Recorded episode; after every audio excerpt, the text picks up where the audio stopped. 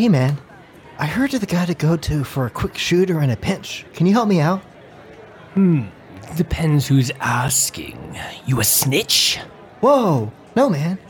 I'm cool, man. I'm cool. Sorry, you can never be too careful.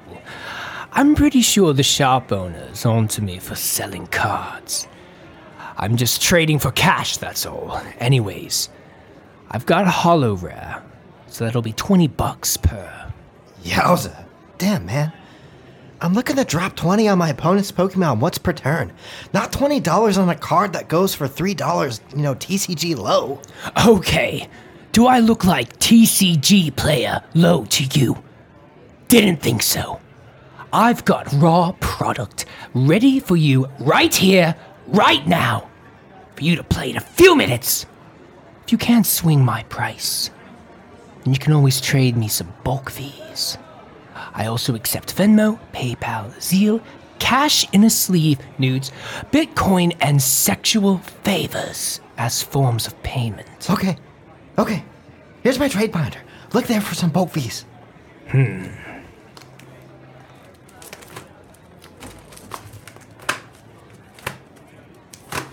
Now we're talking. Okay, Mew VMAX. Two dollars sounds fair. Alt Art Umbreon VMAX There's a little wear on the edges, so three dollars. Leafeon VMAX, oh, there's a good one. 50 cents. Man, get the fuck out of here with these prizes. I will not partake in your shady dealings. Uh, what seems to be the problem over there? This this dude's trying to undercut your business by peddling singles at outlandish prices. Uh, I told you last week that if I caught you doing this shit again, I would ban you from the store. Now, get out of here now, you hear? Whatever, man. Don't hate me because you're too yellow bellied to commit to stocking your cases with relevant singles. Your cases are crusty, just like your wife before I fucked her last night. Hey, all you motherfuckers in this place! 2006 white Nissan Altima with custom rims and tinted windows. Stop by if you want some singles and a good time, if you know what I mean. Just ask your mothers. Two hours later. Oh, oh, hey, Mom. I was wondering if you could give me $5. I'm at the game store. So that I can play Pokemon, of course. What? You're already here? A white Altima? Judge!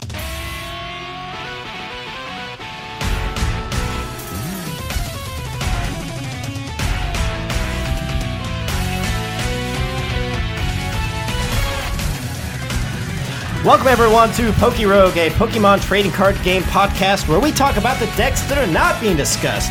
My name is Austin, and with me is my co-host. Hey, everybody, it's Nick. Today is May 19th, 2022. Let's get into our 43rd episode. Well, how's it going? Uh, it's going, man. We are we are almost having successfully gotten the fuck out of Memphis. So close. Only a few weeks. All your shits and totes and boxes, your furniture's someone's, Slowly going away and start painting this house tomorrow. Yeah. So Yeah, man. some good shit. Are you gonna keep the the sound barriers up for the last Man. episode? Well, I want to take these down, these sound barriers, but I'm actually honestly kind of worried about how they're going to fuck up my wall. Do you think they'd be worth like taping around? I'm almost like, do I just keep this wall Yeah. and not fuck with it? I don't know, dude. I gotta take one off these sound panels and see if it mm. fucks it just a little bit and see what happens. No. Like, I don't. Uh, uh I mean, uh. just a matter. It's like how I gotta grab it, you know? Yeah. I yeah. gotta be really You careful. gotta roll it off. You gotta. I'm gonna have to roll it, yeah, like you're saying. I think if I'm really careful, I can remove these sound panels without completely destroying my wall. Well, if you're wondering what the hell we're talking about, we'll put a picture on the Discord. Just you know, so. Yeah, yeah, but yeah, a couple weeks, right? You're gonna be gone. When? When's your de- last date? You have to Hope- stay for a couple extra days, right? But Yeah, hopefully. Uh, It's looking like I'm gonna have to stick around all Memorial Day weekend, sitting around by myself in Memphis, just to show up on Tuesday for like 30 minutes, give them the give them the deuce sign, and leave. Uh, Yeah. So, so I'm trying to finagle it where I don't have to do that, but um, I might be leaving the second week or the first weekend of May after you actually, which is a bummer, but it's whatever. It's part of it. First weekend you met June. June. Yeah. Yeah. we're we're trying. June first is looking like our day that we can try to hit the road. You know, get a trailer, load it up, Yeah, get out. Because they're saying I might not have to. They may cancel these professional development days they tried to tack on in the beginning of June, June first and June 2nd Mm-hmm. So if they remove those, then I'm set to leave June first Yeah. because my wife is supposed to start her new job there on June third. Yeah. But shit. we're like, man, we're, we're getting all the furniture, and we have no intention of buying furniture when we get there, not until we build our new house. So we're probably just going to be living out of totes for like at least six months or more.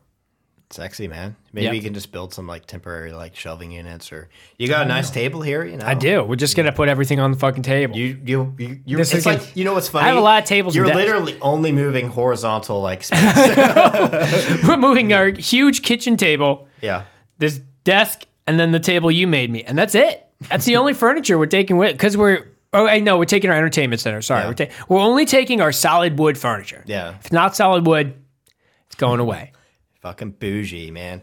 I'm just kidding. But yeah, man, that's fucking exciting. Um won't like get into the nitty gritty details, but I'm yielding some job offers. Um, some I'm not excited about, and one that I'm really excited about. But until you basically accepted, right? basically, yeah. But until you know something's in writing, we'll just we'll just leave it at that, you know, so we don't uh, jinx it. So what else has been going on besides working and Fucking homework. Um, working and homework? fucking working and homework. Uh, fucking working, not you know, not the third thing.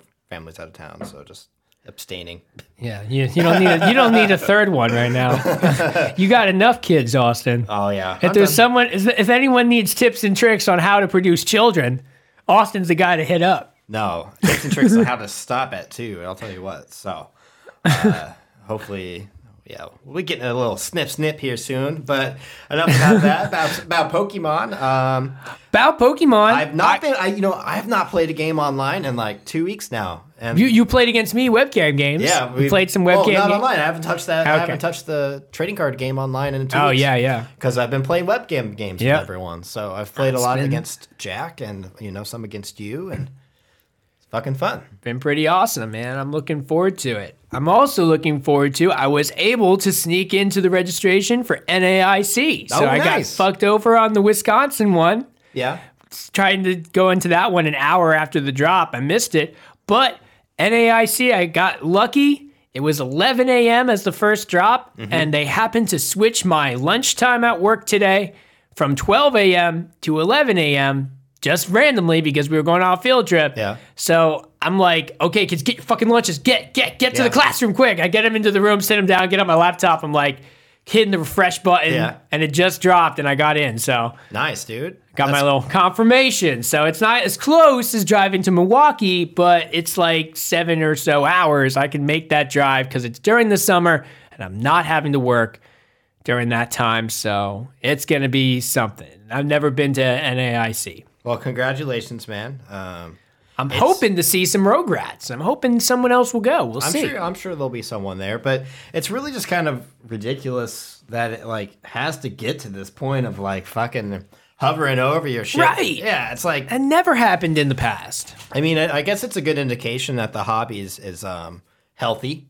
Yeah, the player base is healthy, right? Not just the hobby of like collecting, which is how it's been, but like I guess all these people that became collectors over the pandemic and we're playing online are finally saying, you know, hey, I'll take a crack at this playing thing. You Dude, know? it's gonna be fucking easy picking for experienced players. I mean, not to be a Yeah, dick. no, well, it's only so many people get in, Yeah. right? Lots of. I mean, there's it's gonna be crazy just because like there, a lot of the experienced players are having to sit there and like hover over the refresh button in the middle of their workday. You know, like come on, you're dropping this at 11 a.m. People are working jobs. I mean, some people they're you know the PTCGO professionals out Yeah, there. Yeah, they're ready, dude. They they gig, they get in every single time. But I'm hoping some other rogue rats get in. If you do, let us know in the Discord. I'd like to meet up with some people. If anyone else is going to NAIC, I've never been to that city, so go hang out, maybe play some games, do some play testing to get ready for it. It's going to be right after this new set drops, Mm-hmm. so this should be a good chance to see a lot of brand new things.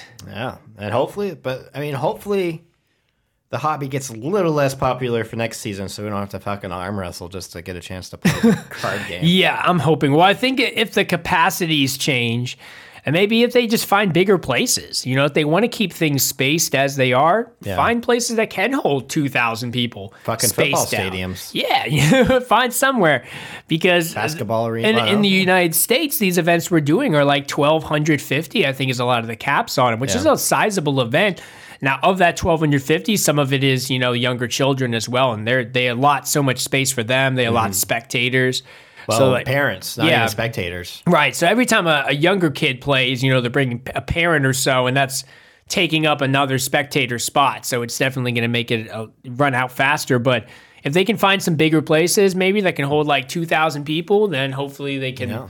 get around this problem. But I was excited to get into that. I'm still hoping that Milwaukee opens back up, but they find a way to increase it because I know they found a way to increase it in Australia Yeah.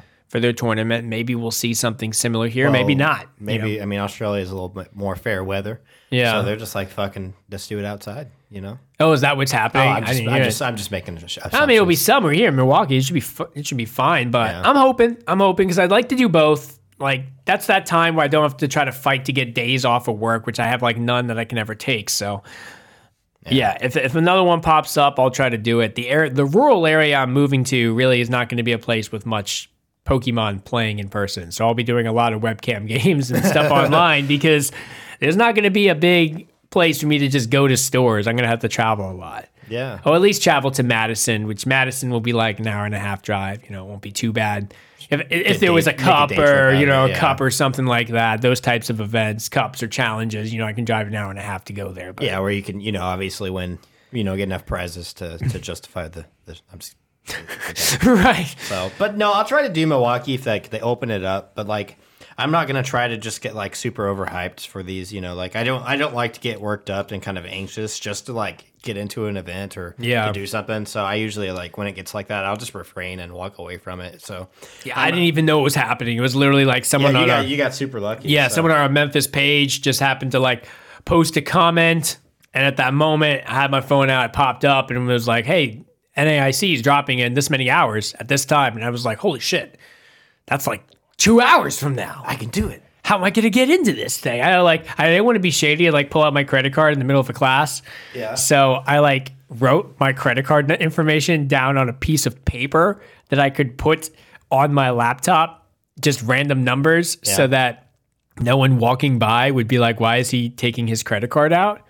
When Oh. I'm like scrambling at exactly 11 a.m. to sign up. So I did that and I'm glad I did because Yeah. like my, my, principal was walking by the room, like right as I'm signing Oh, up for I this mean- thing fast. I'm not going to be like holding a credit card up, you know. I mean, I would, I'd fucking do it. You're like, you've got like two feet out the door. Like, That's just true. Like, That's true, but you know, just be like, what's up? Be like, sup? You don't want to burn bridges here. Be like, be like, my favorite, my favorite brand of sex dolls. They're doing a, they're doing a drop today. They're doing a drop. You got a problem? That was that? yesterday. Oh, okay, yeah. Be like, I'm into that kind of shit. Are you in that kind of shit?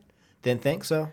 yeah, it was made from ethically sourced rubber. My favorite type of sex doll. Really? Yes. That's good. So like, um, not animal tested. I don't. I don't know if that's even a thing. Nick's got really sensitive uh, uh, skin, and furthermore, uh, gets a little bit more sensitive the further down he goes. So he has to have the he has to have the high the high quality rubber, or he'll uh, he'll get he'll break out and. Uh, this is taking a crazy turn.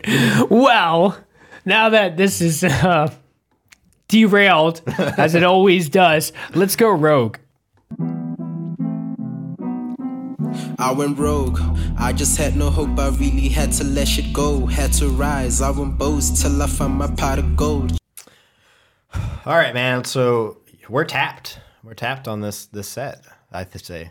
What do you say?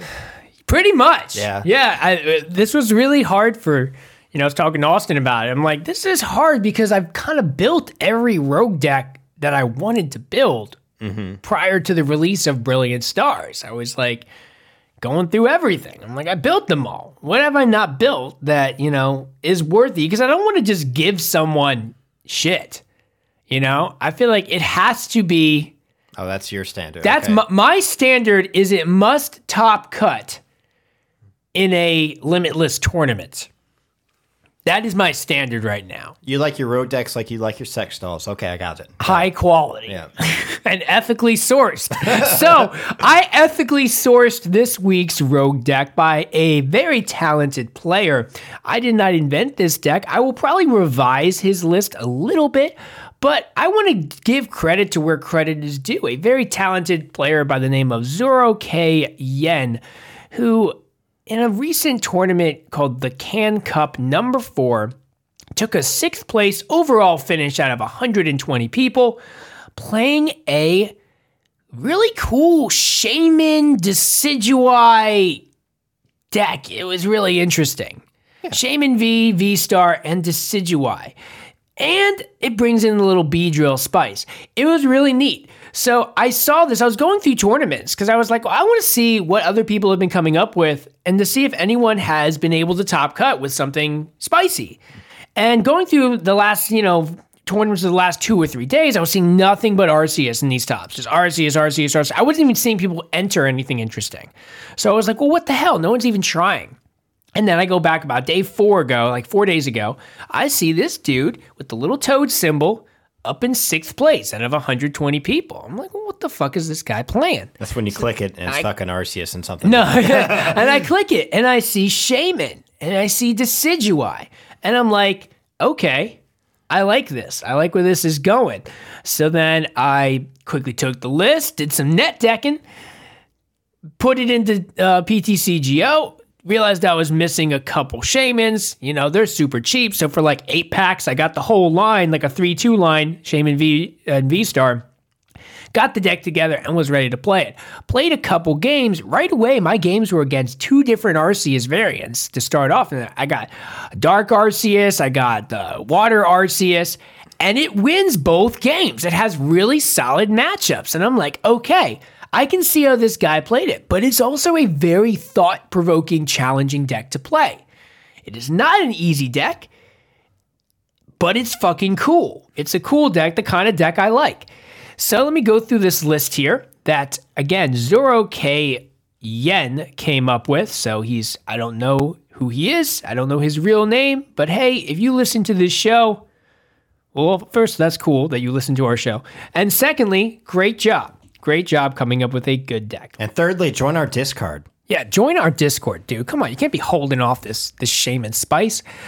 So he's playing four Sobble, three Drizzile, two Inteleon with the shady dealings. Pretty pretty standard. Didn't go for the fourth Drizzile. I guess he figured he didn't need it. I didn't find myself needing it when I was playing his deck.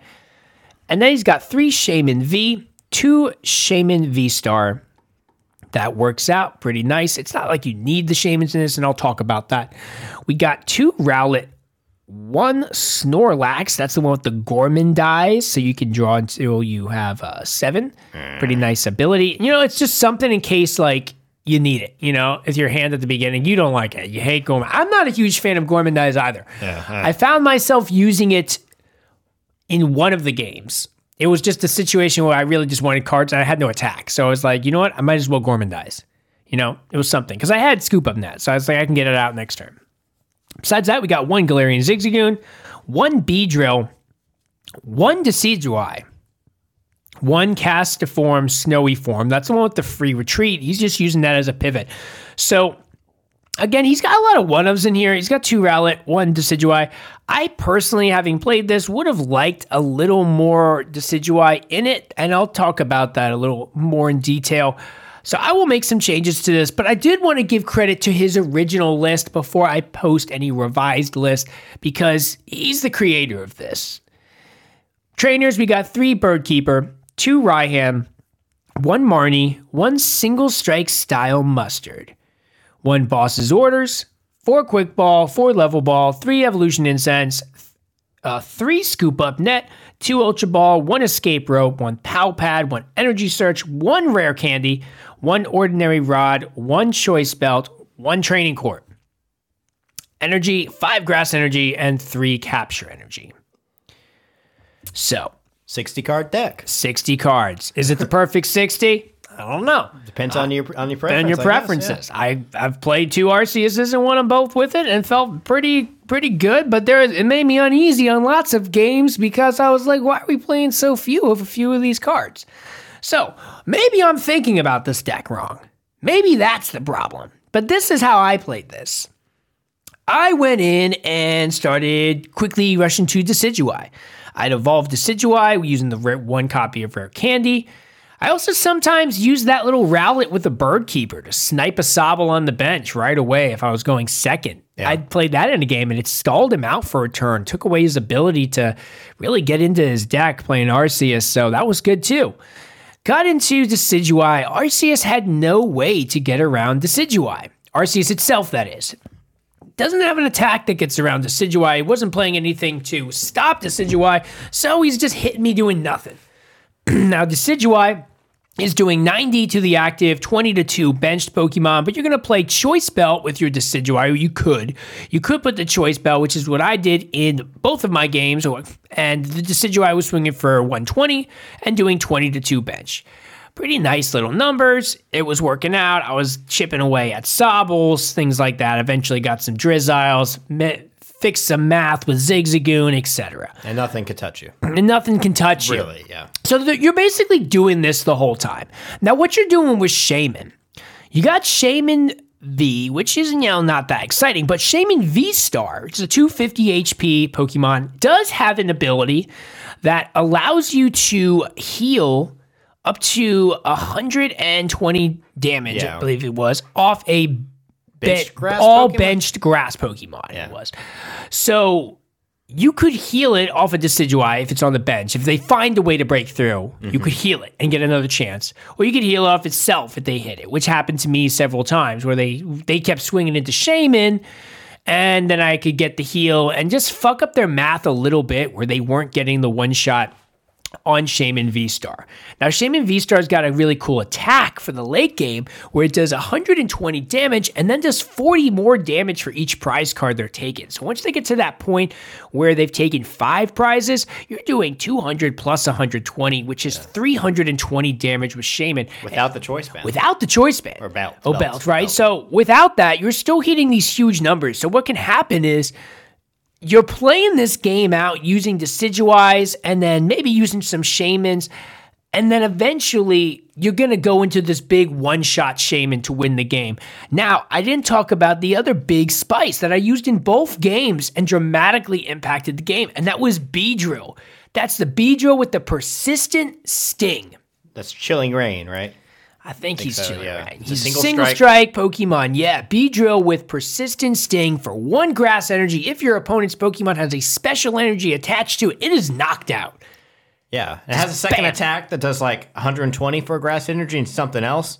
Yeah. That's okay. Yeah. It's okay, but Yeah. you know what? Hey, knocking out the other guy. Yeah, fucking That's pretty big. I used it in both games against Arceus, took huge leads, was devastating to them, and then came back at the end with Shaymin to win both of those games. Mm-hmm. So it was a really cool Pokemon because you're forcing them to take a bunch of single prizers so you can eventually start swinging with Shaymins at the end.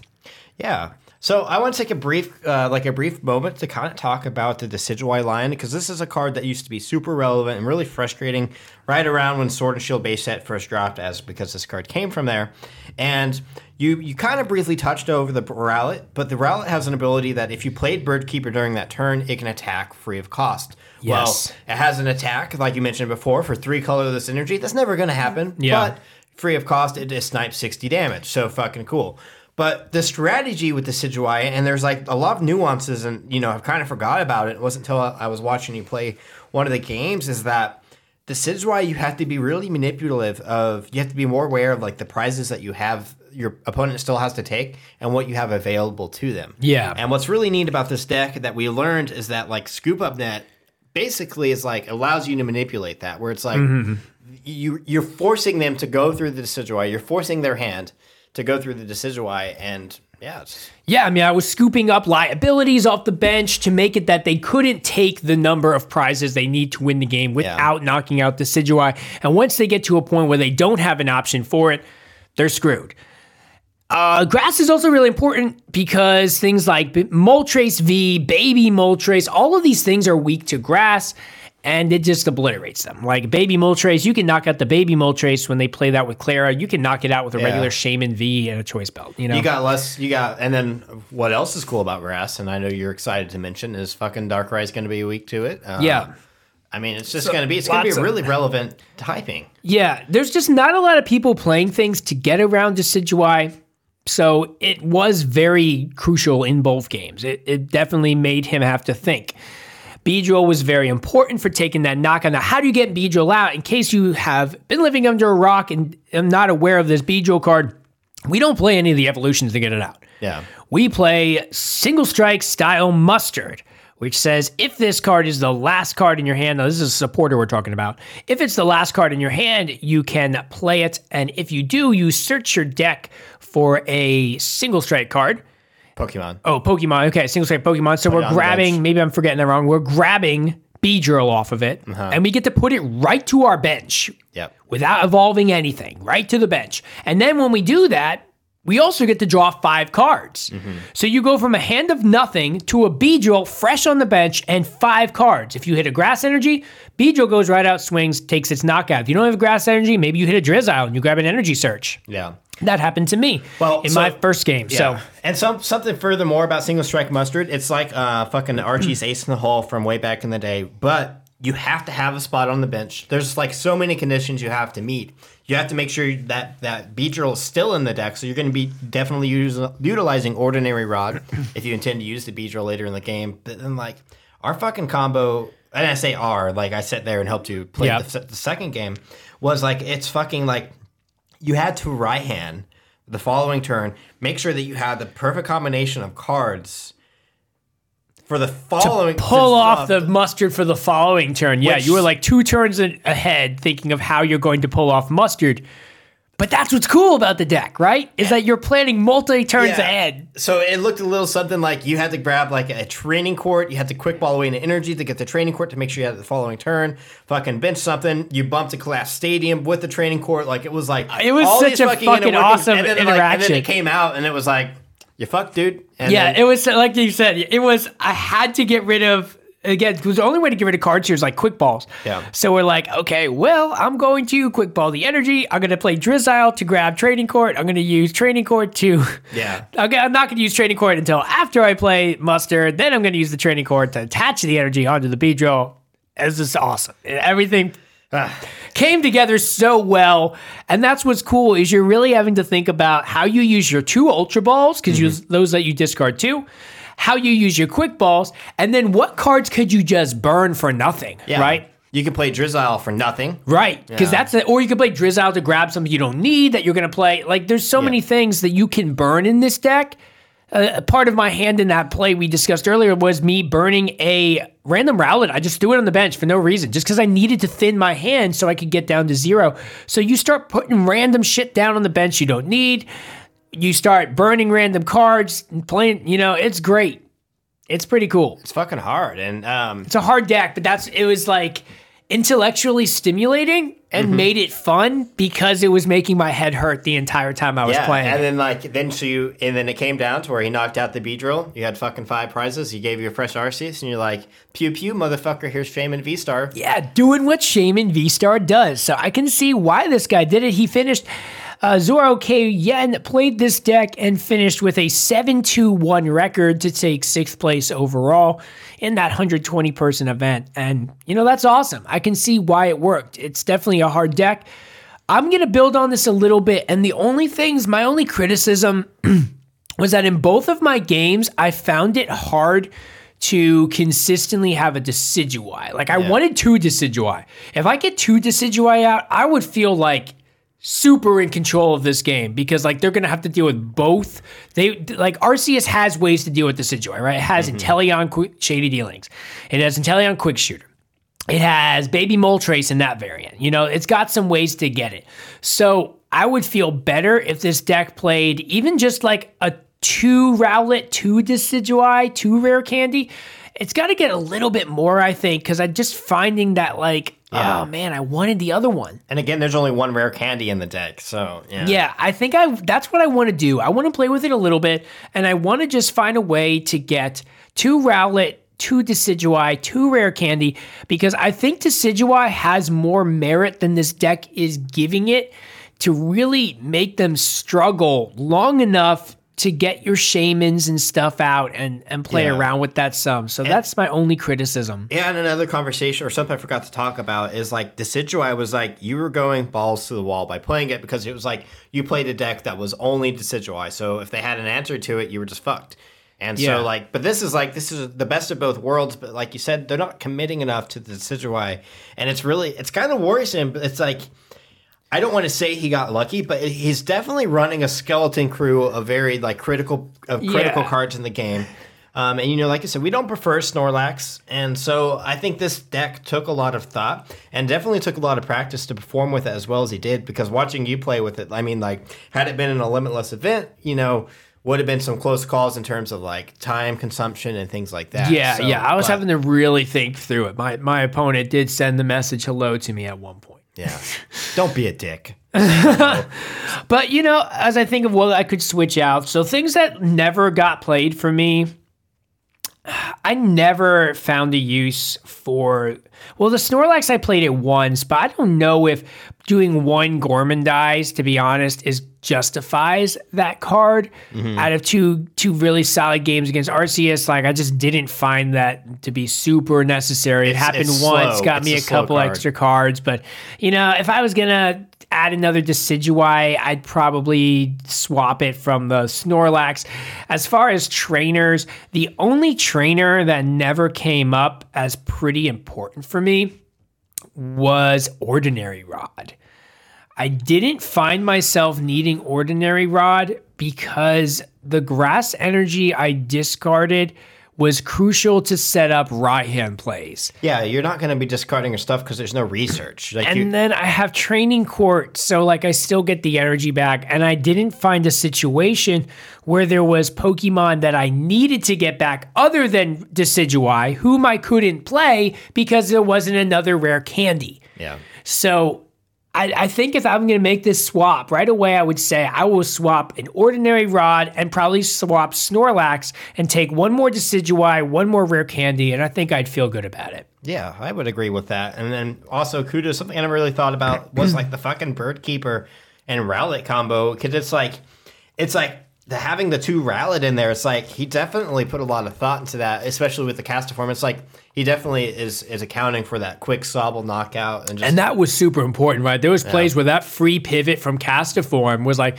well, how am I going to play? Because the thing with it, with the Rowlet, you don't have to play Birdkeeper switching Rowlet into the active. You just have to play Birdkeeper on the turn. So you can have a Rowlet in the active, Birdkeeper into Castform, use your free pivot from Castform back into Rowlet to snipe a Sobble again.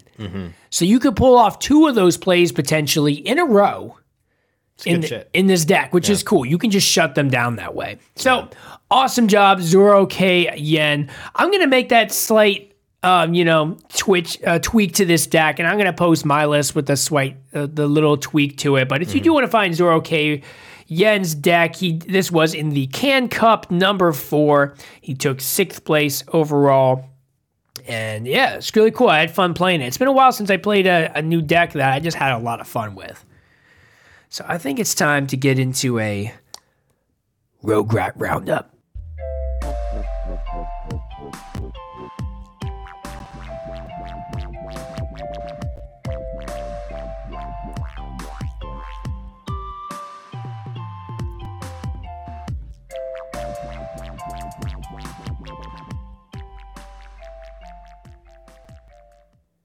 All right, guys, it's time for another Rogue Rat Roundup where we like to bring on a member of the Discord and, you know, just uh, ask them a predetermined set of questions and, you know, get to know them a little bit better. And so, two episodes ago, I said that the next episode we would have Null Knock on there, and uh, that didn't happen. So, without further ado, it's time to have on uh, the one and only Nick, the other Nick, the double Nick. Nick to Electric Boogaloo. Yeah, this is going to get really confusing if we use the name Nick in this interview. Yeah, yes, call me Noel, baby. knock from the Discord. So what's up, man? What's going on? Oh, nothing, you know, just chilling, enjoying another nice day off. Did you play any Pokemon today with your day off? Uh, I played some card game, a little bit of uh, the TCG this morning, Mhm. but I've actually been uh, diving back into Pokemon Legends Arceus. But Back Yeah. into it. It just came out. so, um, here's the thing. Uh, I'm kind of a Pokemon fanatic. so, uh, when Arceus dropped, I actually bought it like 20 minutes after it came out, and I kind of no lifed it. Oh yeah. Um, on my first save file, I have over 100 hours in it because I wanted to like hardcore beat the game, hmm and I kind of dropped it for a little bit, and now I'm back into it. I guess after like a hundred hours, you'd have to take a break from it for a bit. Oh yeah, definitely. It was like a long one too. So, are you doing anything differently this time around? Um, trying to avoid Pokemon that I use regularly. Like I'm like, oh man, this Pokemon would be amazing on my team.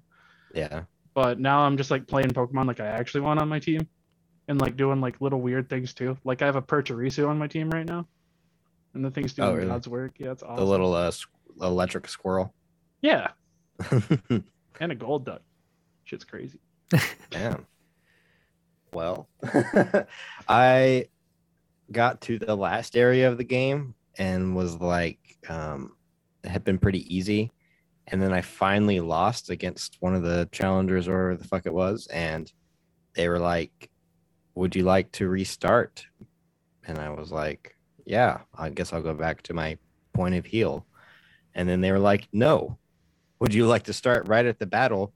Your opponent keeps the same like your Pokemon heal or whatever. I don't know. It was stupid. And I was like, this is easy. And I turned it off and I haven't looked back. But that's oh just yeah, that's the one thing I don't like about the game, where it's like, oh yeah, you're trying to fight this giant boss Pokemon. try again. Yeah, try again, but at its same exact health, but you're 100% okay. I hated that. It made Yeah, the it's it made the final boss so anticlimactic. it's dumb. It's Yeah, dumb. it's very stupid. It's like All right, man. Oh, all right. Well, enough about Legends of Arceus. Let's roll into these questions. You know that, you know, I, I, I always love to ask, but then I'm always I'm always very scared to ask for one question in particular. But we're not gonna start with that one. We'll keep going. So, all right, you ready, man? Of course. All right. So the first one is how did you get into Pokemon TCG and what turned you on to our show? Well, how I got into the Pokemon TCG was, you know, I was like everyone else, you know, when they were a kid. Uh, I just loved Pokemon, you know, been playing it my whole life. So eventually, when I first got like my first job back 2013, I was like, you know, I should start buying some packs because, you know, they're just cool. To So relive the magic, yeah. Yeah, exactly. So I started buying them and I was like, man, these cards are so cool, but there's got to be like a way to actually use these and have fun. so I went and downloaded the Pokemon trading card game online and just made like really bad decks and usually tried to stay with theme decks in uh, the trainers challenge. Mhm. Did But, you yeah. dominate that trainer challenge? Oh yeah, dude, I was absolutely destroying those easy bots. It's almost like they were made in like 2012 or something. Probably the same updated. bots that are still there. Oh Yeah, yeah, it's like defin- it's oh, like Grace Grayson's one of them or some shit. Yeah, like, not much hair. has not much has changed. They're still bad. Um, but I took a break after that, and I didn't come back until like because when I first started buying stuff, it was like when Generations dropped, hmm and then I kind of took a break after Evolutions, and I came back towards the beginning of Sword and Shield. Okay, And- wow. Yeah. And I've been playing ever since then. You know, just absolutely loving it, making decks and stuff. Awesome. But, uh, well, the second part of the question so, what turned you on to our show? Because we get to ask two part questions. Uh, I get it. I get it. You guys are the hosts and all. Um, Yeah, something like that. yeah. but anyways, uh, one day I was like, you know, there's all these podcasts out there. I'm like, I wonder if there's a uh, Pokemon podcast. And I just looked up on Spotify. I looked up uh, Pokemon trading card game podcast, and you guys are one of the first ones to pop up. That's And- amazing. Yeah, we were And one of the first. you guys were the most appealing looking one, so I clicked on it, and I was just like, "This is a pretty damn good show, actually." so Awesome. Hey, thanks. yeah, because I liked because the rogue aspect instantly caught my attention because I was like, oh yeah, these guys aren't just gonna talk about like Zacian V or like me and Mhm. Max. They're talking about like these weird combinations you wouldn't even think of half the time. Awesome. Yeah, that was definitely the goal of why we came to create it because we ourselves, you know, liked Rogue Decks and we couldn't find a podcast specifically highlighting Rogue Decks. You know, there's obviously YouTube videos and things for it, but sometimes it's nice to just put something on in the car and take a drive. Exactly. And I will not lie, you guys have made work much more bearable on Fridays. Every Friday. Yes, Well, sir. I love it. So do you work with a with an AirPod in? Yeah. Nice. That's Just cool. kinda- you- Yeah. Just kind of ignore all of the other people, and then just listen to some Pokemon. Yeah, that way you don't have to hear the shady dealing skit, you know, coming out of your speakers for other people to hear. Yeah, I know. that, had, that, that had me in stitches, and everyone's like, "Why are you laughing?" I'm like, you wouldn't get it. Like, you well, fun. It's cool, man. So for episode forty three, you'll get to get to listen to yourself talk a little bit. So we'll see. oh, it's gonna be so weird. I might skip this episode actually. you better not. You better not do it. But um, Yeah, don't don't start it and then skip it. Then the data's gonna be like everyone's not listening. I'll skip the part where I'm talking and then get to the end of this segment. Yeah, we just see like the the thing which shows how long people are ret- like the retention of it of when they stop listening, and it's like every time it gets to the end of Null's segment, there's a huge drop. It's just Null listening to that point. exactly. well, you've been on the Discord for a minute, and um, you know you've been playing with us for a while. So you've played several decks in the time you've been on there. But which one are you currently playing? Oh my god. So if uh, anyone in the Discord has noticed, uh, I kind of dropped a good bit of coin to make my uh, newest deck that I'm absolutely loving at the moment. Uh, Charizard V Star with Arceus V Star. I love that deck so much. Yeah. And I'm just happy to finally be playing a fire type deck again. Like I've just been loving it. Yeah, and you were killing with it too in that tournament we were in together the other night playing that Charizard deck. And, and it was crazy because Null was like 2 0, and then he just drops. Well, that's because uh, it's because the homie Poe dropped, and I was like, you know what? The homie go, I gotta go. Like, he just dropped it like, man, I think the Charizard had a chance to win it that night because I ended up winning it with grass, and there was no way I was going to beat Zard if we came down to it in the end. So it's like, ah, I think Null could have just won this tournament. but hey, you gotta think about it. If I wouldn't have dropped, we wouldn't have gotten a how to be a dick segment for last week. That's true, right? maybe, maybe he wouldn't have been a dick to you. That's true. That's crazy, man. So yeah, you've been playing with Charizard V Star. Um, With I a played VMAX in there it a too, right? He's got the little VMAX in there, so it's pretty bougie. Yeah. Oh, yeah, no the one- VMAX and No one ever expects it, dude. Like they're all just like, oh, Charizard V Star 230, and I'm like, what about 330? Right in your yeah, I know. it, it it happens all the time, and it's like you just like you're very like obvious that you're going to be doing it. It's like it's just sitting back there, and I'm like, oh fuck, it's Like, gonna hit me something it. soon. Do you, do you play a rainbow version of the VMAX? Man, I want to so bad, but my resources could be used elsewhere. Is it really that much of a trade now? Like I would have It's- thought it's, it's probably not higher now than it was like Um, eight weeks ago. I'm sure it's way higher. If anything, I would say probably four brilliant stars packs. Okay, that's not too bad. That's not too much, but I'm out here just trying to make like actual like decks, like Yeah. Because I know I make like the joke on the Discord all the time of clout cards and all that, Mhm. but I'd rather have like an actual functioning deck than just like a bunch of shiny cards. So, Yeah, yeah, Yeah, absolutely. You know, Okay, so we'll Well- go into our next question. So, what made you decide to join the Discord, and has it lived up to your expectations?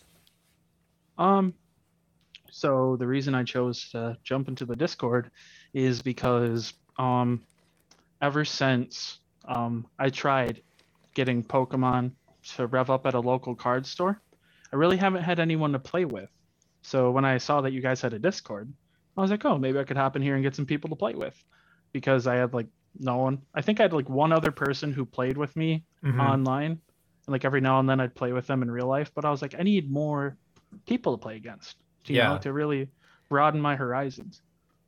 So I hopped on the Discord and eventually started playing games with the guys very regularly, and I'm absolutely loving it. Yeah, it's a such an amazing place. Everyone's so chill and stuff. It's always good to come in here after a long shift and then just hop online, see all you guys on there, and we just start gooning around. Yeah, it's it. really cool. And what I really like about it now too is we're um we're starting to get to know each other's routines a little bit better. Yeah. and that you know, like, you know, come 10 p.m. my time, it's like, oh, here comes, you know, if Noel's gonna get on, he'll be on pretty soon. I usually am. and um and you know so it's a it's a nice place just to know you know where we can go and play. But um yeah you play pretty regularly with sore thumb and uh poe right? Oh yeah, those guys are amazing players. Like some of the stuff they come up with is just genius. It's i know. It's pretty crazy.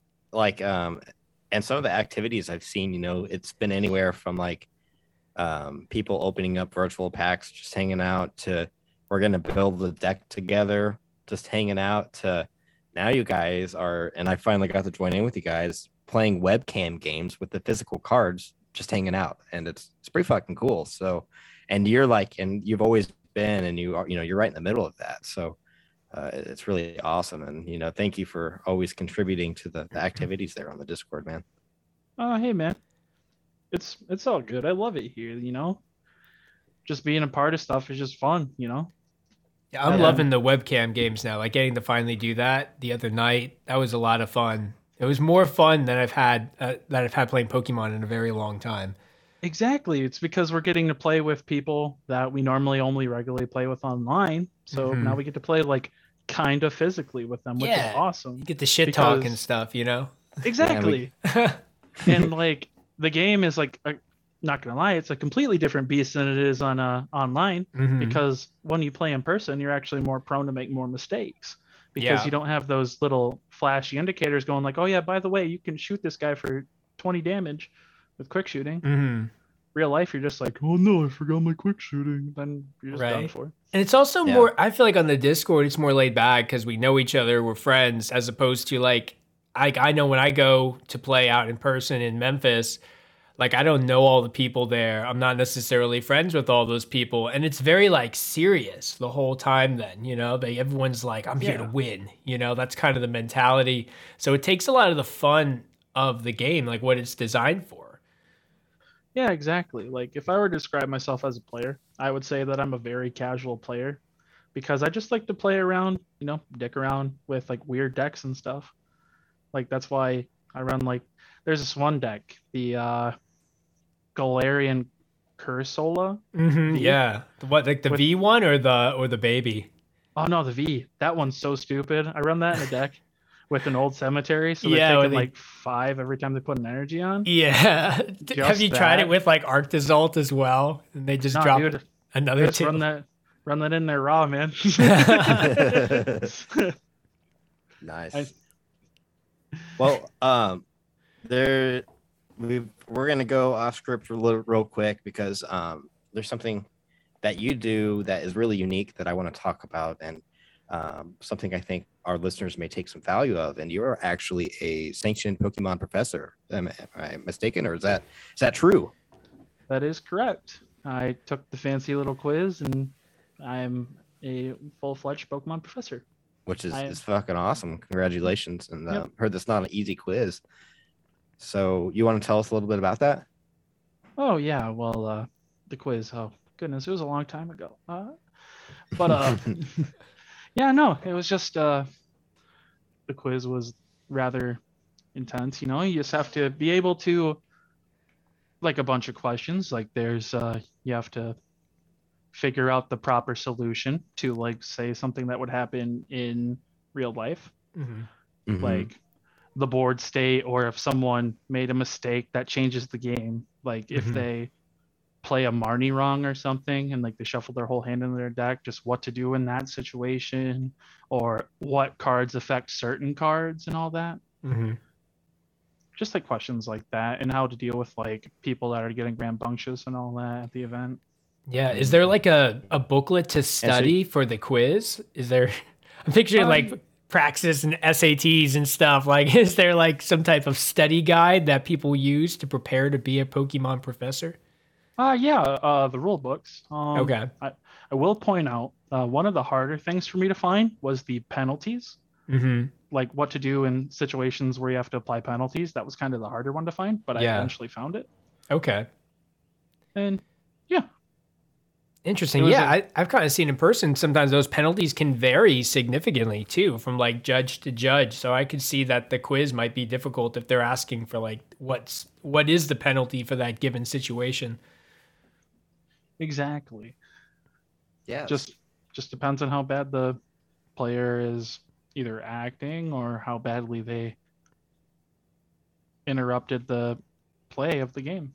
Or if you're hungover that day and you just don't, you're tired of everyone's shit. You know, Yeah. they, there's there's contingencies for all of this. So You have your you have your decision if you're hungover and if you're not.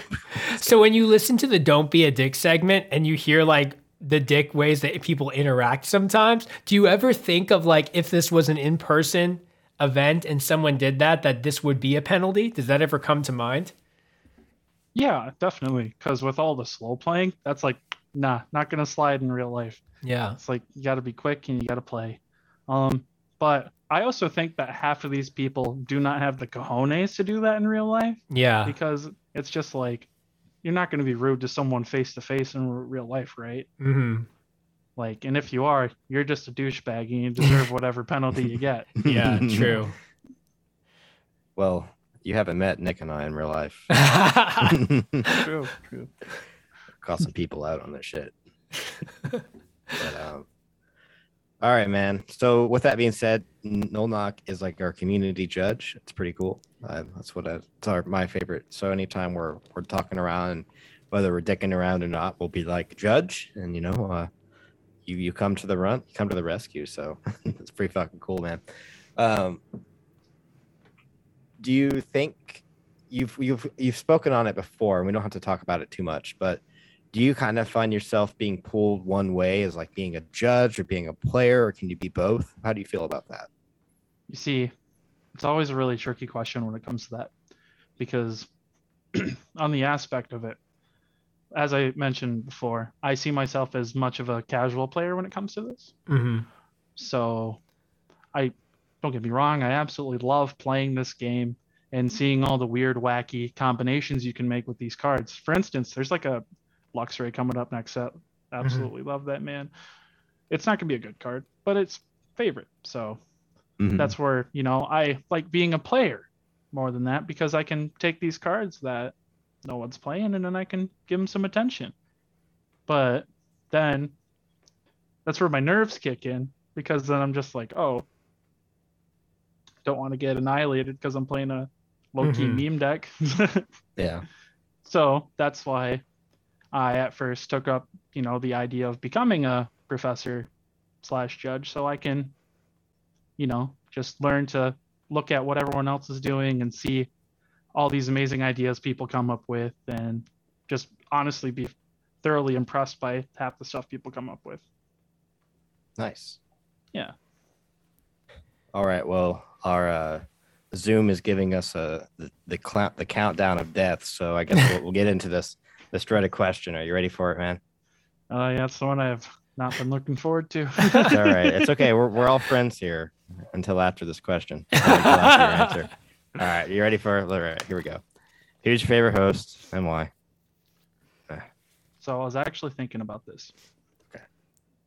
And no offense to you, sir, but Austin, you're my favorite host Ah. because um when I first actually joined the Discord, you were one of the first ones I interacted with. And not gonna lie, it's just been a nice little, you know, bonding thing. Because you know, most of these podcasts and stuff, you know, they they're just like, oh, oh, oh yeah, we're all up here on the top of the pillar, and they don't really talk and hang out with their community that much. But you know, Like you were one of the first people to talk to me on the Discord and all that. So I've just kind of ever since then I've been like, Austin's the homie. And it's, I mean, it could change in the future. You know, Nick and I really don't hang out that much, so you know, there's always the future. Yeah, you'll learn that uh Nick is uh he'll grow on you. No, yeah, we good. got the same name. Yeah um yeah I, I agree with you and, and you know um it's a good thing you joined when you did a few months back i mean i'm not gonna lie had if you joined within the past couple weeks or in the in the coming weeks you know certainly would not i would not have been the first person reaching out to you but you know it's it's um it's a place to kind of go and relax for me. And so i i find myself on there a little bit more and more depending on the the stuff that's going on. And uh you know, it's just a it's a it's a chill place to go on there and see all kinds of shenanigans. I don't even know like what the crazy shit's going on now. right now, it's it's the struggle of watching Poe uh, get registered for his regional. I, I know. that's the I feel so bad for him. that's the community topic right now. But um, I think that makes me two for two. There you go, Austin. It's always the same reason though. It's Austin can go on the Discord. Yeah. Times maybe in the summer, you know. Um, Nick Yeah, see, in the summer it'll be completely flopped because I have no work and that's all I'm going to be doing. And I'm gonna be starting a new job, so it's gonna be. But yeah, totally I think in those last couple months is when I was like in like hunting for job range, getting my certification. So like I was never on the Discord in like the months of February, March, Yeah, April. but- It's all good. It was always a treat to see you when you hopped on there. I know. That's why I tell him he holds, he has, he like, he holds this like super mysterious like value. It's like I'm on there all the time. Like I'm whoring myself out. So it's like, ah, there's Austin again, you know, whatever. But then it's like, oh, what? Like I, I genuinely get excited when Nick is on the Discord. It's like, it's like a treat. Exactly. so he Well, could go on there and I will and say definitely be on in the summer. So I look forward to it, especially playing these cam games that we're doing now. Oh yeah, same here, dude. You're like one of the people that I don't get to play with too much. So I'm really looking forward to playing against you. Yeah, man, that'd be a lot of fun. I just won't play you with Leafy Leafeon against your Charizard deck. What do you mean? That's a completely optimal deck to play against Charizard. I don't know what you're talking about. right. about. just for that matchup, I'll put all those snow and leaf badges in there. So anyway, that's uh 660 damage. Your turn. okay, we got one last question. You get to actually you get to ask us one question. And only one. Two-part questions will result in this segment abruptly ending. dude. I'm not gonna lie. I've been racking my brain. Um. oh. What's your guys' favorite Pokemon? Wartortle. War Turtle, eh? Really? Wartortle. I've never even heard you talk about Wartortle. Okay. What's your favorite Pokemon, Nick? Man, I have five, so it's I'm, okay. I gotta really think here. I got five, and it's very hard to just like pick one of them without making someone else feel left out. You know, like Yeah, to me, sense. like they they have these personalities, and I feel like I'm hurting one of their feelings by not picking them. Oh yeah, dude. I feel the same way. Like when I'm playing a game and I got like a team going, and I'm like, oh, this is just my Mhm. starter team, and I'm like, I don't want to take him off. What if I hurt his feelings? Yeah, it's for me. It's like a it's a hard toss up between Typhlosion and Leafeon. Those are like my two my two guys, but Those are pretty solid choices. yeah.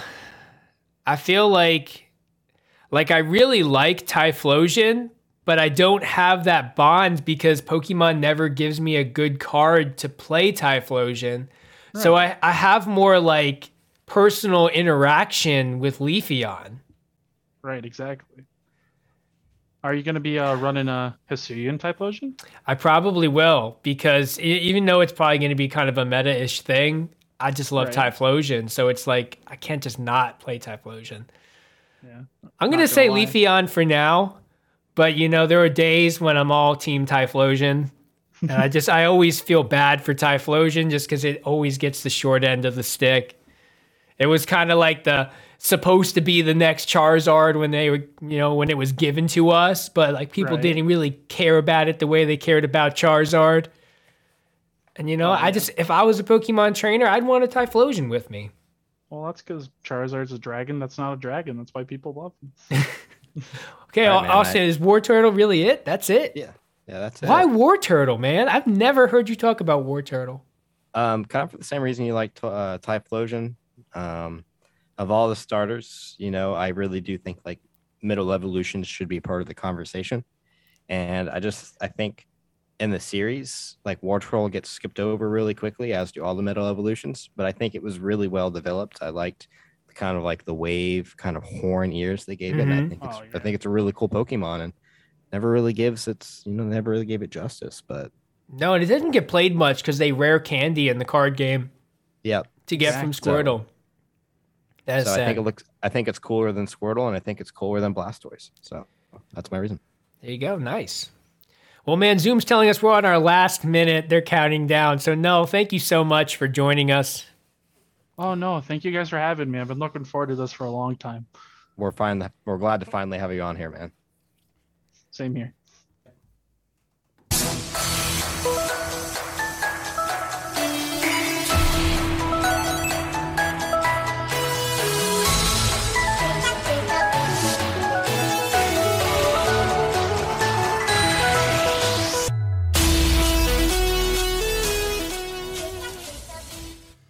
All right, man. Do you remember like in elementary school, or fuck, maybe your teacher? You guys still do this. Um, when you would write a letter to your older self. Yes, I do remember doing that. I also remember something similar. Like, you ever put like the quotes in your yearbook of like what you want to do after high school? Yeah, And then you look back at your yearbook? yeah, So I went through my yearbook the other day. It was in my shit that was taken out the yard sale. Yeah. And there's like a quote, so shit I wanted to accomplish. okay. And then I read through this, and my wife goes, You didn't do any of these things. and that's what I thought of immediately when I read this, because that just happened to me like two days ago. Yeah. So, yeah, Like you read the letter 10, 20, or however many you know years later, and you're like, fuck, where did that spark go that I once had? You know, and uh, yeah. you know we can uh, we can attribute that to you know you know life's many pleasures alcohol graphic video games porn marijuana premarital sex you know all the things that's plaguing our youth but um we're, we're not gonna have two heavy episodes in a row you know we're, we're gonna it's but, but you know we're just, we're just not gonna go there it was a joke guys we're not gonna talk about you know all the things surrounding our youth and and you know depriving our youth of culture and meaning you know we'll just we'll just let the news do that. But instead, we did a thing where we wrote a letter to ourselves, sort of in a way. Eleven episodes ago, to be exact, episode thirty-two, fucking up players with Joltini 2.0. About Good episode, good yeah, episode. good episode, really good episode. It was about three months ago, and this is when Brilliant Stars was about to drop, and we made predictions of like what the impact of Brilliant Stars would have on rogue deck building or the game in general. So and what we said is we said, well, whenever Brilliant Stars is about to be the non-new deck, and we get whatever like Radiant Astral Astro Radiance, yeah. is, we're gonna talk about kind of just talk about the list we made and see how We said that? Yeah, we said that. You remember that? I would have forgotten, but whenever I was driving home to Missouri Yeah. last, I listened to fucking episode 32. Oh, that's crazy. Yeah, we said so that we'd come back to it. Yes. And here we are. Here we are. We're keeping a promise. I think this is the first time we've done it. We don't Damn. follow through, man. We don't. Yeah, just like It's amazing anyone listens to us. just like that. just like dad. Never. No, Just- my dad was awesome. He, he definitely followed through with all. Mine, of his mine did not, but yes. Just like on. Nick's dad, never following through. That's why we don't ever do this shit. So, anyway, here we are. We had several categories, and we're just gonna go through it. And I don't remember what we said, but we're gonna be like, "Oh, that was fucking stupid," you know, in hindsight. Yeah, well, So- remember we uh, we made categories to talk about like we picked Pokemon. I think that we said would be either good like supports, attackers, Vs, VMAX, like that. They'd have impact Yeah. on the gameplay. So I'm Well, look excited. if our predictions were good. And Yeah. if you guys like it, we'll do it for fucking Astral Radiance. Yeah, it'll be cool. That'll be cool. Yeah, see if our predictions are good. So we want to start us off. Yeah, man. So the first category we had was single prize Pokemon that was a support Pokemon. And I went with Manaphy based on the notion that it was going to allow us to have single prize Pokemon again. I went with Manaphy as well, looking at what I what I said in that episode, and so did it? Did it allow us to have? I- Okay, so I played all the single babies with some success. Did not play Manaphy. Yeah. We've seen uh, Malamar come back. Now Malamar does play Manaphy. Yeah. It did allow Mal- Malamar to continue, and Malamar saw a lot of success. So So we we we discussed just having this card in in the card pool, just Yeah. like the notion of having it in the card pool, and more so like the impact we had. We talked about how there would be moments of when Manaphy was played more, um, Yeah. as we saw like kind of like Jolteon come up, and then we saw moments where like it would get less played because everyone thought it would be you know, and then people would use that Yeah. extra slot to allocate it for maybe more consistency. Um, I don't know if it was exclusively, but we definitely saw a decline in Jolteon. we But did. yeah, we saw a decline in Jolteon. We saw a decline in Rapid Strike. Yeah. We saw a resurgence of Rapid Strike, and then we saw a decline in Rapid Strike because we saw a resurgence of Manaphy. Yeah. So As Manaphy peered its head, Yeah. these bench snipers took a seat back. yeah, so I think uh, we definitely hit this one on the nail on the head on this one. Um, let's get into the next category, dude. Okay, single prize Pokemon attackers. Moltres, the fire one. The Fire Moltres. Yeah, that if it had damage on it, Yeah, yeah, it could do like 90. Yeah, Yeah, no And we were saying because it was going to use Giant Hearth to get the damage. Yeah. We saw it played a little bit with Entei V, but that was it. And then Entei V kind of flopped and didn't continue. We you revised Joltini, which would have been a good inclusion to have Moltres in there, and you opted not to do it. It didn't need it. So Yeah, I didn't find the numbers relevant. I didn't see anyone else playing it in Victini's as relevant. I tried it in Victini, pure Victini decks, and didn't find it helpful. Tried it in Entei. Didn't didn't find Entei as a super relevant, helpful deck with so much water around. Mm-hmm. So yeah, we both said Moltres, but I don't think Moltres was enough to get fire out Yeah. of in hot- this in this out of- meta, hot water. ha ha ha. Get it? You know, Fire and I water get- put I- it out. I, I get it. I get it. But as we're talking about it, I almost it doesn't have weakness, and that's what really sucks. You know, like if it could hit for weakness, that'd be fucking cool. But Yeah. it can't. So it's like it's just a flat ninety. Um, so you don't really gonna want to. It doesn't give you in like diversity of, of typing matchups. It's just a flat a flat rate damage count. You know, and it's it's okay. You know, whatever you put you put choice belt on there, 120, but.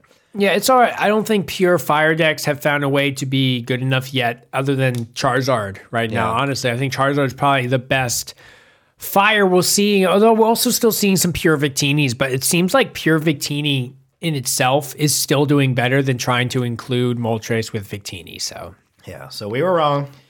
Oh well. oh well, okay. The Pokemon. Yeah, we did. I don't know why, but I decided fucking just V Pokemon attack or support. I didn't want to do a split because you know what? Fuck Yeah. we don't, we don't give a shit. Um, I went with Lumineon V. Yeah, I don't know if we said we were trying to make this more rogue or not. Yours wasn't rogue. I think I chose mine to be something for a rogue application, but go ahead. Yeah, well, I just said Lumineon V because it was going to enable a lot of rogue decks to have a little bit more consistency, allow us to get away from the shady dealings engine. I think that was the, that was what I was going off of, or what I try to recall. Um, we saw this in a lot of play in just about every deck, um, like you said, but. I like started to use it and veered away from it, and then was kind of on, based on the like, it's like, eh, it's okay, not really like hasn't found its spot yet because we have Yeah. shady dealings. But then you included it in Joltini, and you and It was in Joltini. I played it, in yeah. my Ice Rider. I've played it in a lot of different lists. I've played it in, I think, all the single babies as well. I've actually found Lumineon V to be very helpful because if I'm desperate enough to put that liability on the bench, it's because I either have a winning play in mind or I am just fucked and need a professor, you know? Yeah. And that's what I found it useful for is like, unlike a Crobat, which might just draw me three or four cards or something, usually I'm in a situation where it's like, I want the win or I need to get out. Yeah, and on this note, I actually I do recall there was a moment when I was playing Ice Rider for a while for a good a good couple weeks, and I decided I was going a little heavier on the Ultra Balls, and I actually opted to go Eldegoss V, um, kind of as pure yeah. Lumineon V, because I was like I'm going to be doing a little bit more discarding. I'd read like you know, and it saw me a couple of wins, so Yeah, so I think we said when we did this episode that Lumineon V would become like a meta changing card, that it was going to be played heavily And I don't think it's played heavily. I think it is another option, but mm-hmm. while we still have things like Eldegoss V and Crobat V, I think we're just finding some people playing it, but maybe we'll see it more once Crobat's gone, because a lot of people will play a one of Crobat, things like that still. Then it will probably become more defining in most decks. So I don't think we fully hit the nail on the head with our prediction. Mm-hmm. Though I've included it in a lot of things, I'm just not seeing a lot of other people. Now, my Pokemon V, I had two things here. I had more of a rogue, and I had something that I said would just be used a lot. And that was Arceus V. I said not the V Star. I wasn't talking about that. I'm just talking about Arceus V. Yeah. gonna- And I talked about it purely for that energy acceleration of Trinity Trinity Charge. Mm-hmm. Its first attack for two double colorless that it could just quickly charge up three energy onto something and make decks viable. And it does that. It does it in, in Charizard decks. Like we we see that being played if you're going second in Arceus, like that gets your other stuff ready. You can play it in weird decks like Gardevoir and things like that. You could also play it to accelerate. You've played it in, I think someone played it in a Shadow Rider. I see you played Yeah, I there. play it like that, So. I feel like it's its attack, Trinity Charge, did get played in lots of decks, whether they're all top tier, but I think you have to include the RCSV V Star decks, right? Going second, they're still playing Trinity Charge. So I think the Trinity Charge attack was a meta defining attack. Yeah. Whether you get the go first or not, like it's it's something that's used. Well, yeah, and you know what's kind of funny? I, I I certainly agree with you. I definitely jumped on the Arceus bus. I built three decks using it. I'm not sorry, guys. You know, whatever. You built a lot of interesting decks with it. Yeah, though. yeah, a lot of yeah. rogue ones, and you you can use it. Yeah, and but last night we were you know we were doing some webcam gaming, and you're like, man, do we get all of our ideas? And looks like you forgot about Flygon V. And uh, do you even remember what it does? I don't remember what it does now. I didn't forget about it. I saw the people build it right away. Yeah. I saw the deck getting built. It was played in some tournaments. It actually did pretty well. It just had a really huge attack. That's all I remember. I'm, I'm drawing a blank on what it did. I just remember being like fucking huge. Yeah, um, you have it up? Yeah, grass, two fighting, and one colorless energy does 160 plus, 160 more if the, your opponent's active Pokemon is a VMAX. And you discard three energy from this Pokemon, so it was hitting 320 for a V. So you were probably just under the notion that you could accelerate with it with Arceus. you Yeah. know, just fucking go for it. So, Right. It was an option. yeah. It didn't get played heavily. And I think I just said it would be a interesting Rogue V, but I didn't think Flygon would make a meta defining shift. Even with Arceus, four energies, ridiculous. Yeah, it's still it's still pretty high. I saw people play it right away, and I did see it get some success, Mm-hmm. but not enough to counter what we see now, which is people playing pure Arceus. Yeah. people eventually figured out Arceus is just good. You don't even have to pair it with anything. Mm-hmm. It can just play Arceus and be hyper consistent and be good. Yeah. Okay, next up we have VMAX and VStar. I think I wanted to go against the grain here and and do a VMAX because VStar was the new hip thing, and I wanted to keep it cool. I went with Mimikyu VMAX. I don't really remember why. I just know the attack with Acerola's uh, Premonition. I think is the name of the card. Um, uh, if you play Acerola for two colors energy, you could put 13 damage counters wherever you want. Um, I ended up using this in a rogue deck that was based on um, on the premise that you could donk your opponent either with a hyper consistent Arceus setup using Exhaustion V, or with this if they you know decided to use single prizers, and it was a lot of fun. I know Jack from Australia. You know, I think that's what we should call him. Jack from Australia. Yeah. Jack. we Jack. Glenn you know- from Belgium, Jack from Australia, Yep, uh, Austin from the Americas. yeah, Austin from the Americas, and um, it was cool. Uh, but I know Jack. He used it in a pure build. He had a lot of fun with it, but it was fine. There's just better options. So you know, like it was cool. I'll, I'll leave it at that. Okay, so I had as mine, I picked a V star and I picked Whimsicott. Okay, so I had reasoning at this time. I'm just gonna say Whimsicott's fucking awesome now. I mm-hmm. knew it would be a good card, but not necessarily for the reason I originally thought. I was talking about Whimsicott V Star. I think in that episode I was saying the attack is going to make Shadow Rider so much better. And really, its V Star attack is what I was referencing a lot as my main focus because it could one shot KO snipe possibilities because it can snipe something based on the amount of energy is, is uh, upping the damage output. Turning that into like an eight prize game. It was, and it did see it get played in Shadow Rider. Initially, it was being played in Shadow Rider, but Whimsicott also has an awesome attack that makes it that uh, people can't play special energies from their hand. And now we're seeing Whimsicott fucking dominating really well. Like it's consistently making top cuts. It's being played in every single Limitless tournament. It's being played in regionals.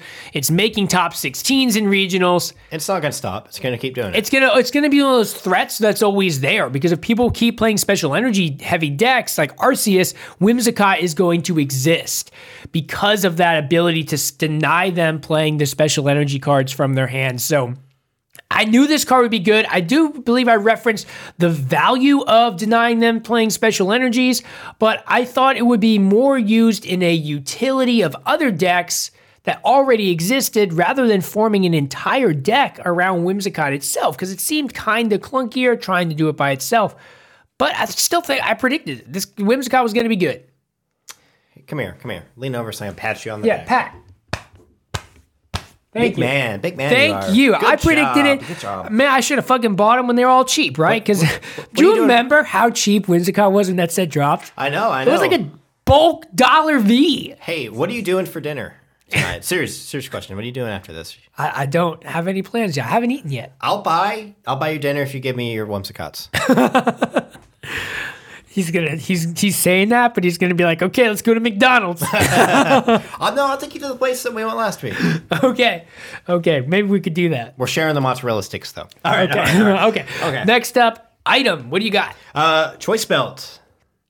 Look at that. I also said like choice belt. But you also said I also Ultra said ultra ball, but yeah, choice, belt. Go ahead. Yeah, just fucking, you know, it put a lot of things in range. You know, a couple of episodes you talked about relevant math. Not perfect math, but relevant math, where it had to be put it in two shot range to knock things out. And this put a lot of Pokemon over that threshold that previously weren't there to where they could, you know, if they were sitting at like 130, it pushed them over to 130 where they could, you know, effectively two shot VMAXs or Yeah, one shot with V-Stars. Whimsicott. Yeah. Whimsicott with choice belt. It's, So- it's fucking. It absolutely is a meta defining card. It's played in most decks. It made it easier from you. Made Ice Rider much better at taking dogs because now they can combine it with Leon. Mm-hmm. It's played in Leafeon now. I play it. and It's super effective to get me up to 270. So Zigzagoon can drop a 10 on Arceus. It's an awesome card. It's played in Arceus Yeah. to do big damage. You know, to get those numbers up a little higher. So yeah, it's just a fucking good card, and it. I mean, we didn't really go out on a limb there. Like we were, it, it was it was fucking obvious just by reading the card. You know, Yeah, like we knew it was going to be good because we had choice Band in the past, which was effectively a similar type of card. 20, 20 damage, right? I think 30. It was 30. It was to 30? a GX. Yeah, to a to GX. to a GX. Now this is just our V one from Yeah. history. We can see like, hey, this is going to be good. Yeah, better than I- Vitality Band, which does ten to everything. Eh. Yeah.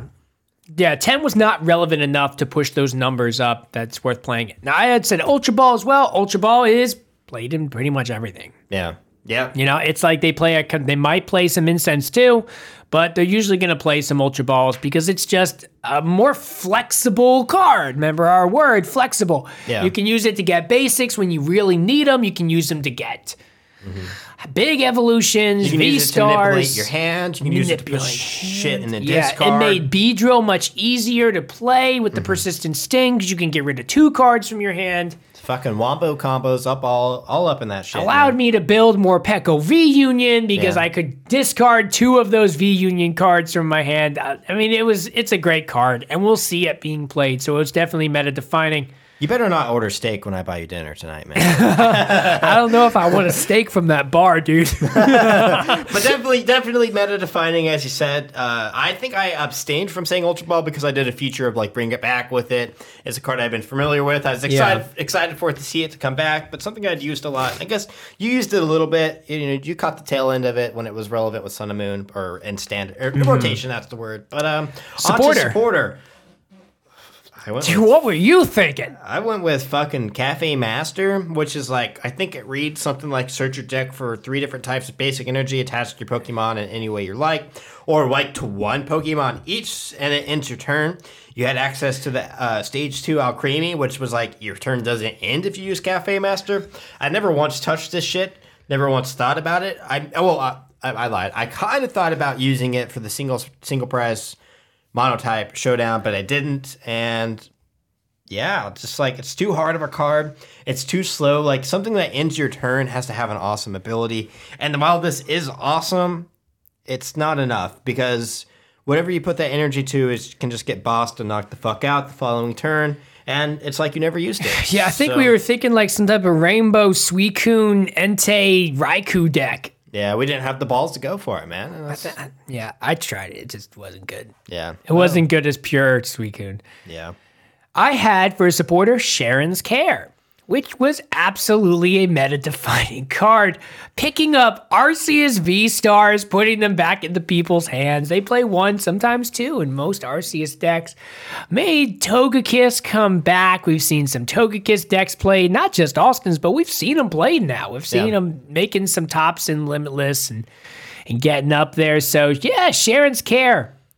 Absolutely a heavily played card. Lean over here, big boy. Give me no pat. Give me, job. give me any more pats, man. It's gonna, my back's gonna turn red. All right. Um, for the stadium, I went with Magma Basin. Uh, and you went with Magma Basin. but I did put in parentheses. The other choice was Collapse Stadium. Only other choice. Only other choice, yes. I think we thought Magma Basin would be more important than Collapse Stadium. Yeah. And um, I don't think that's true. I think Collapse Stadium is actually being played. it's being played in the meta, but Magma Basin made Joltini better. It's true. Oh yeah. It made I think depends how we look at it. I can't remember how we discussed it in the episode. Magma Basin made rogue decks like Joltini more possible, more viable. Joltini performed well. It was not played as a meta defining card like Collapse Stadium is, which is being played in a lot of things. Mm-hmm. But it did make rogue decks better. Yeah. So there we go. Clap Stadium. I don't like it. didn't make road decks better. I I like it sometimes when they play it and it allows me to discard something I want to discard. I'd rather see Avery. I'd rather play Avery still to this day. Yeah? Rather than Clap Stadium. Yeah. Because I have a full art Avery. Not to be Yeah. not, not to be a uh, win straight, but you know You know, another card's really good that's kind of like Avery. what? Friends of Galar. Hey, that's a cool card. You man. get to draw three cards, and you don't have to discard your opponent's bench down. Yeah. I don't know. I played Avery and it's been I'm funny. just I'm just joking. I It's know. not better. It's not Avery's better. Avery's good. It's a situation. I just don't like Avery as a person. I don't like him. You don't like him? He looks shady, man. I don't like him. You know, I, I I he think- is the shady dealer. You think so? What? What's that voice again? Oh man, I just fucking forgot it. It was come on, old creepy British guy, kind of, kind of, kind of gasp, Oh, man. gaspy. I need something to read. Only other choice is Club Stadium. I don't. I don't fucking Yeah, know. you're- you're I, don't, I forgot the voice, man. I, I'm out of character now. That's okay. That's okay. All right. Lastly, um, we went with double turbo energy, as that was the only choice. And it's absolutely meta defining. Who Yeah. could have predicted that that would be a meta defining energy card from the set? It gave Mew like an instant, like just fucking here you go. Here's an attack. Um, Yeah. You know, Arceus fucking tax. Arceus. Even though I all of my decks like focused on not using double turbo energy, which was you know I was just trying to give the you know give the meta a big fuck you by trying not to u- you know use it as a crutch, but it's undeniably gonna be a good card for a really long time. It's gonna I think it's gonna see play all the way until rotation.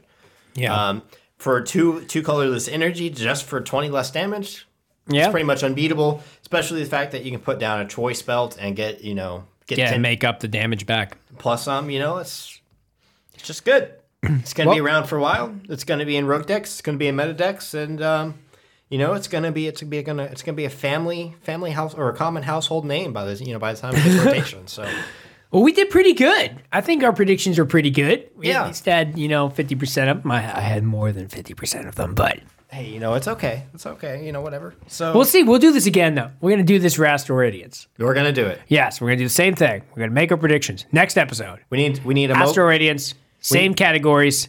We'll make predictions but we need someone. We need someone in the Discord to keep us honest. to make sure we do it. Like that we actually come back to Astro Radiance. Yeah, yeah, Yeah. Call us out on our call us out on our shit. You know, just do it. Just do it. Yeah. Don't be Nick's dad, or don't let us be Nick, don't let us be Nick's dad. You know, Okay. Let's move on to what the fuck is that Pokemon? Who's that Pokemon? What the fuck is that? All right, we're gonna we're gonna have differing opinions here. Really? Yep. Let's get through it. Okay, the Pokemon that I picked is Klefki. Here's some, some information about Klefki. Klefki is a small grayish white Pokemon that resembles a key ring with four keys.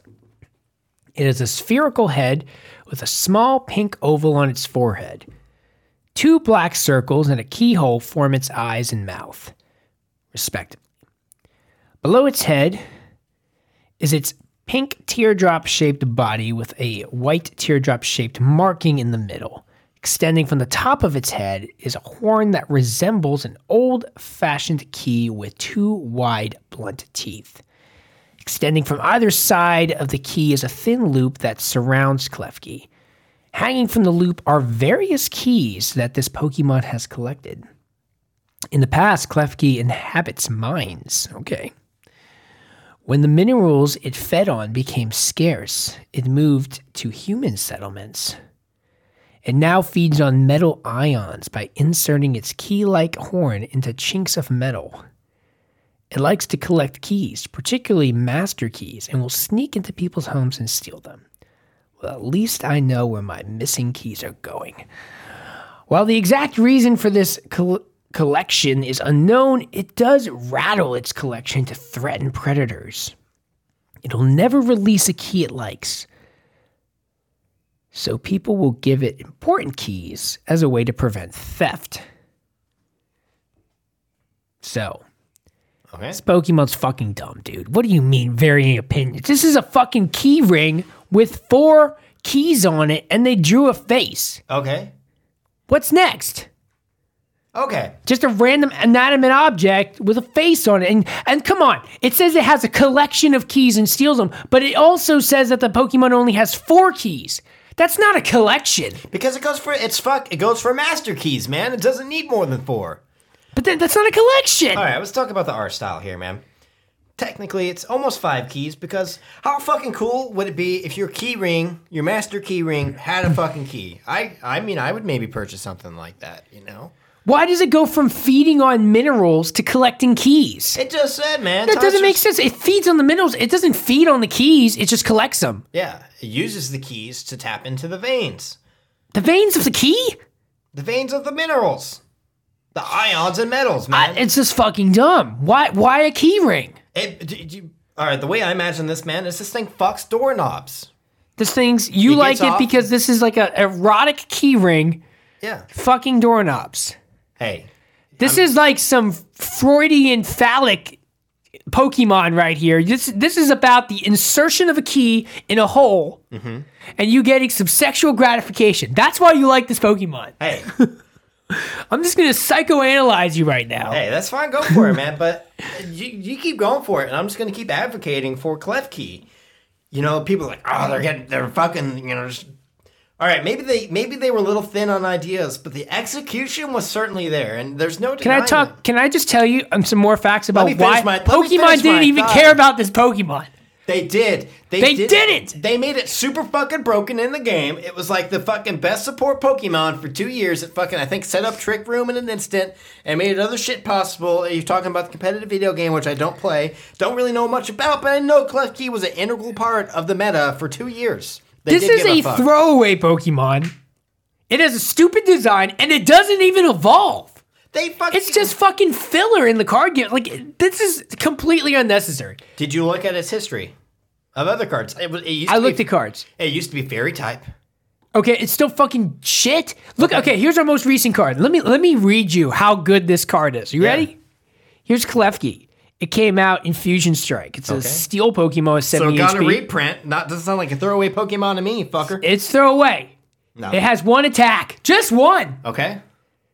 Unlock for one colorless energy. Does 10 damage and you draw two cards. That's it. That's all it's got. Nothing else. And it doesn't evolve. Why would you play this Klefki card in any deck when it doesn't evolve? Yeah. It can only do 10 damage. Okay. Draws two cards. Whoop de doo, but you only did 10. What's the point? Because you put a fucking choice band on that pitch, right? That's 40 damage. You hit an Ice Rider. That's 80 damage. That's relevant math, motherfucker. Prove me I'm wrong. And then yeah, if you what? keep going for four more turns, you can take it out. job, four turns altogether. There you go. yeah. And I guess when you're all said and done, you'll have eight cards. Hey, okay. But anyway, let me finish my thought. Is Pokemon gave it different styles of keys. That's like I said. The idea like- was bad. It was lackluster, but man, the execution is fucking there. Like Yeah? they- yes, man. It's got that the one key on the farthest right looks like it unlocks a U-Haul lock Okay. that you would buy for your U-Haul truck, just like a real cheapy master lock, Hey, you know. that is uh, super relevant. What Super you, relevant You remember lock. playing the first game? What do you show up in? Fucking moving truck. Look at that. They're tying into the story. Keep it going. The Keep it gold, the gold ring on the far left just looks like a typical my house key. It looks like that. yeah. The, the middle brownish one just that looks like an antique thing. Yeah. And then we got this black one. It looks like a hipster postmodern kind of thing that you would you'd pay an unnecessary amount to put those locks in your house just so you can use a stylish black key. That's what that looks like. That looks like a key that would go into a nice antique hutch. You think so? Yeah. The black one? Yeah. More keep- so than the brown one? Yeah, I don't know about I don't know. I've, I've not owned an antique hutch. I don't know, man. I no, I'm not even gonna say I don't know. I mean, I do know. This is fucking dumb. This Yeah. Pokemon didn't even spend the time to develop an evolution for this Pokemon because no one cared about it. No, it- some things don't need an evolution to be good. I'm gonna man. look around my room and come up with more inanimate objects that could be Pokemon. Okay. This fucking table. At least it's made of wood. Man, just stop talking. Let's go get some food. Well, we'll leave it there. Let us know if you join Austin in the small amount of people that think Klefki is relevant. yeah, I'm not alone. I'm just getting your fucking head checked. Let's go to the outro. if you made it to the end of this episode, we greatly appreciate you. Please take a second and give us a five star review and follow us on your podcast platform. Poke Rogue wants to hear from you and build a community together. Reach out to us with your thoughts about rogue decks, misplays, and how to avoid being a dick when playing Pokemon. Let's keep this conversation going. You can find us on Facebook at Poke-Rogue-TCG or email us directly at PokeRogueTCG23 at gmail.com or at PokeRogueTCG on the Instagram and, of course, the Discord. Discord. yeah. Oh, were we supposed to do that in Oh, sync? oh no. Let's try it again. Ready? One, two, three. Discord. Yeah, that was good. Yeah, that was really nice. Yeah, follow us on the Discord. Play some uh, cam games. Yeah, that's that's the new trend on the you know, like I said, new trend on the Discord. Get a webcam. Uh fucking five below, get a like a fucking tablet mount thing. It's five bucks. It's it's a piece of shit. It would be awful. Is that what you did? You found one there? Yeah, Oh, but cool. it'd be it'd be super bad at holding a tablet and keeping it steady while you try and use the tablet. Yeah. But it's fucking it's it's so cheap and poorly built that it fits a phone and it's awesome. Perfect for a phone. I know I'm not advocating, but it's so shitty that it's good for what we need it for. That's awesome. And if There's nothing more rogue than purposely buying a shitty thing to save money to say fuck you to the people that buy the Elgato expensive $100, $120 stands. Why don't you show them what you've Fuck got? you! Show them what you've got. I'll show them what I've got. You know, they're you know a little best of both worlds. I wish I would. I wish I had what you got. You know, whatever. It's okay. It's okay, dude. You know, I'm, I'm not a win straight like you. So, I bought it's the cheapest one on Amazon. but anyway, but it's it's cool shit. And um, I want to talk about this stand a little bit more. I read the description of it, and there's like five typos in it. So that's no. That's how you know you're getting a genuine product. I like that. They're not focused on trying to look good in front of everyone by having perfect spelling. Yeah. You know, I appreciate that. You do. Yeah. Let people use misspelled words.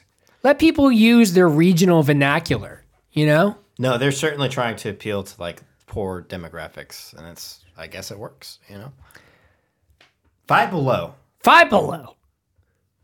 The, uh, this has been a, this has been a message from our sponsor of the episode. Five below. Go there. You won't regret it until after you get home and you buy the product and you realize it's not what you expected.